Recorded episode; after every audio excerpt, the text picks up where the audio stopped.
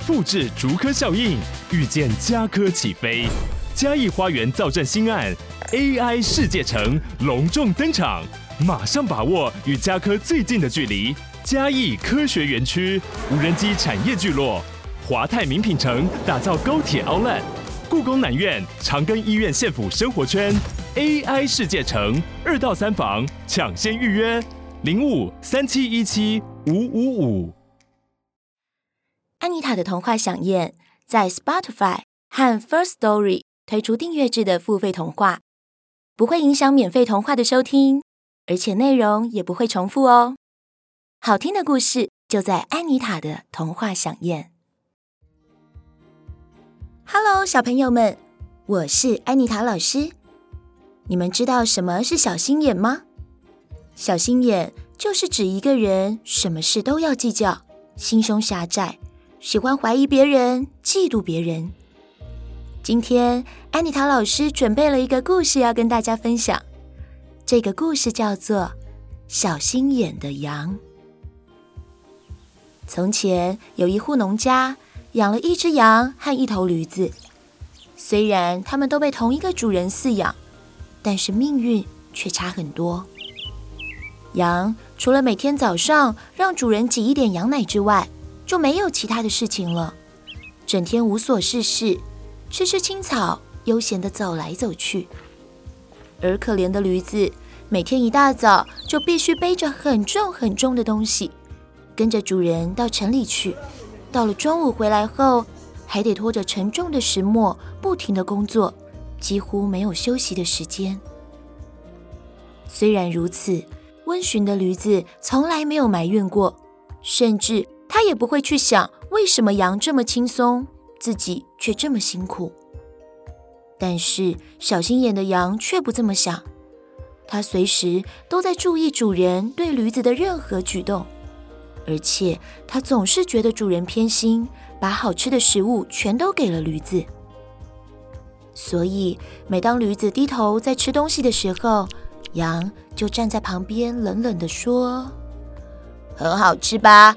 吃了这么多又这么好，难怪你长得又高又壮。”善良的驴子听见羊这么说，便回答：“小羊啊，我这里还有一些食物。”如果你想吃，我可以分一些给你。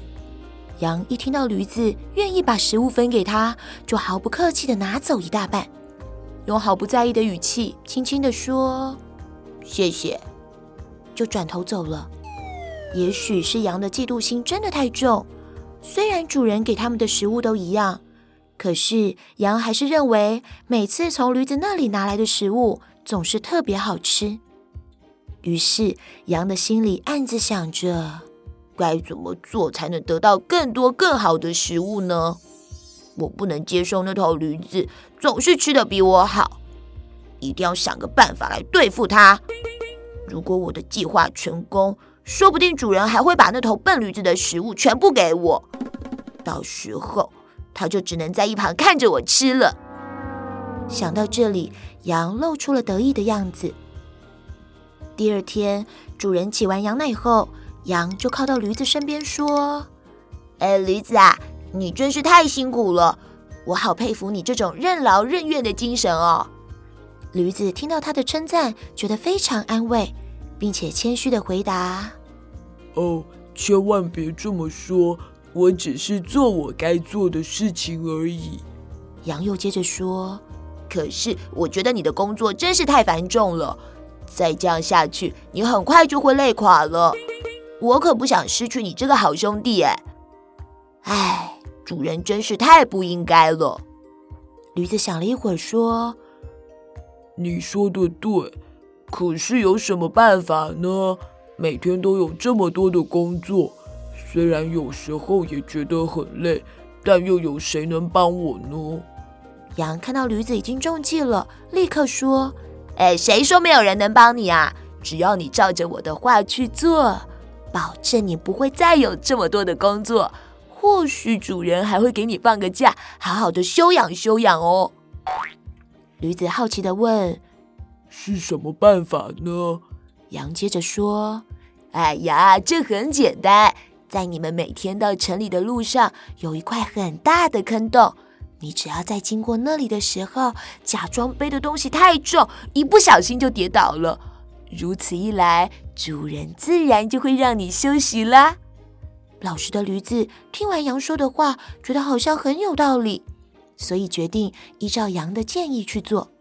羊心想：嘿嘿，你这头笨驴子，你背了这么重的东西跌到坑里，至少也会摔断一条腿。过了一会儿，主人进来，把驴子牵到仓库门口，像往常一样，在他的背上背了许多的货物，准备到城里去。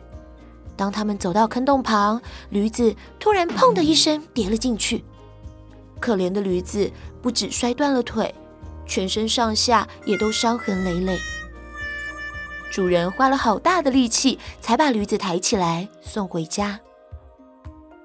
回到家后，主人请镇上最好的医生来治疗。他请求医生无论如何都要把驴子治好。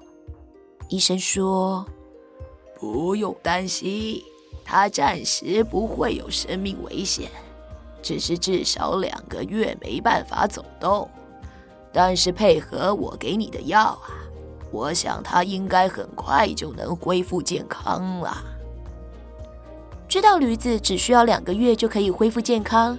这让主人松了一口气，但是驴子的工作还是要有人做啊，所以主人最后决定，驴子休息的这段时间，让羊来替代驴子工作。这下坏心的羊不但没有吃到更多的食物，反而加重了自己的工作，让驴子休了一个美好的长假。小朋友们，故事里的羊是不是又坏又贪心呢？想害驴子，让自己得到更多的好处，没想到最后害到的是自己。所以，我们平时不需要去计较自己得到的多还是少，也不要想着去害别人，千万不要小心眼的嫉妒别人，要好好的跟每个人相处才是最重要的哦。今天的故事就说到这边，我们下次再见喽，拜拜。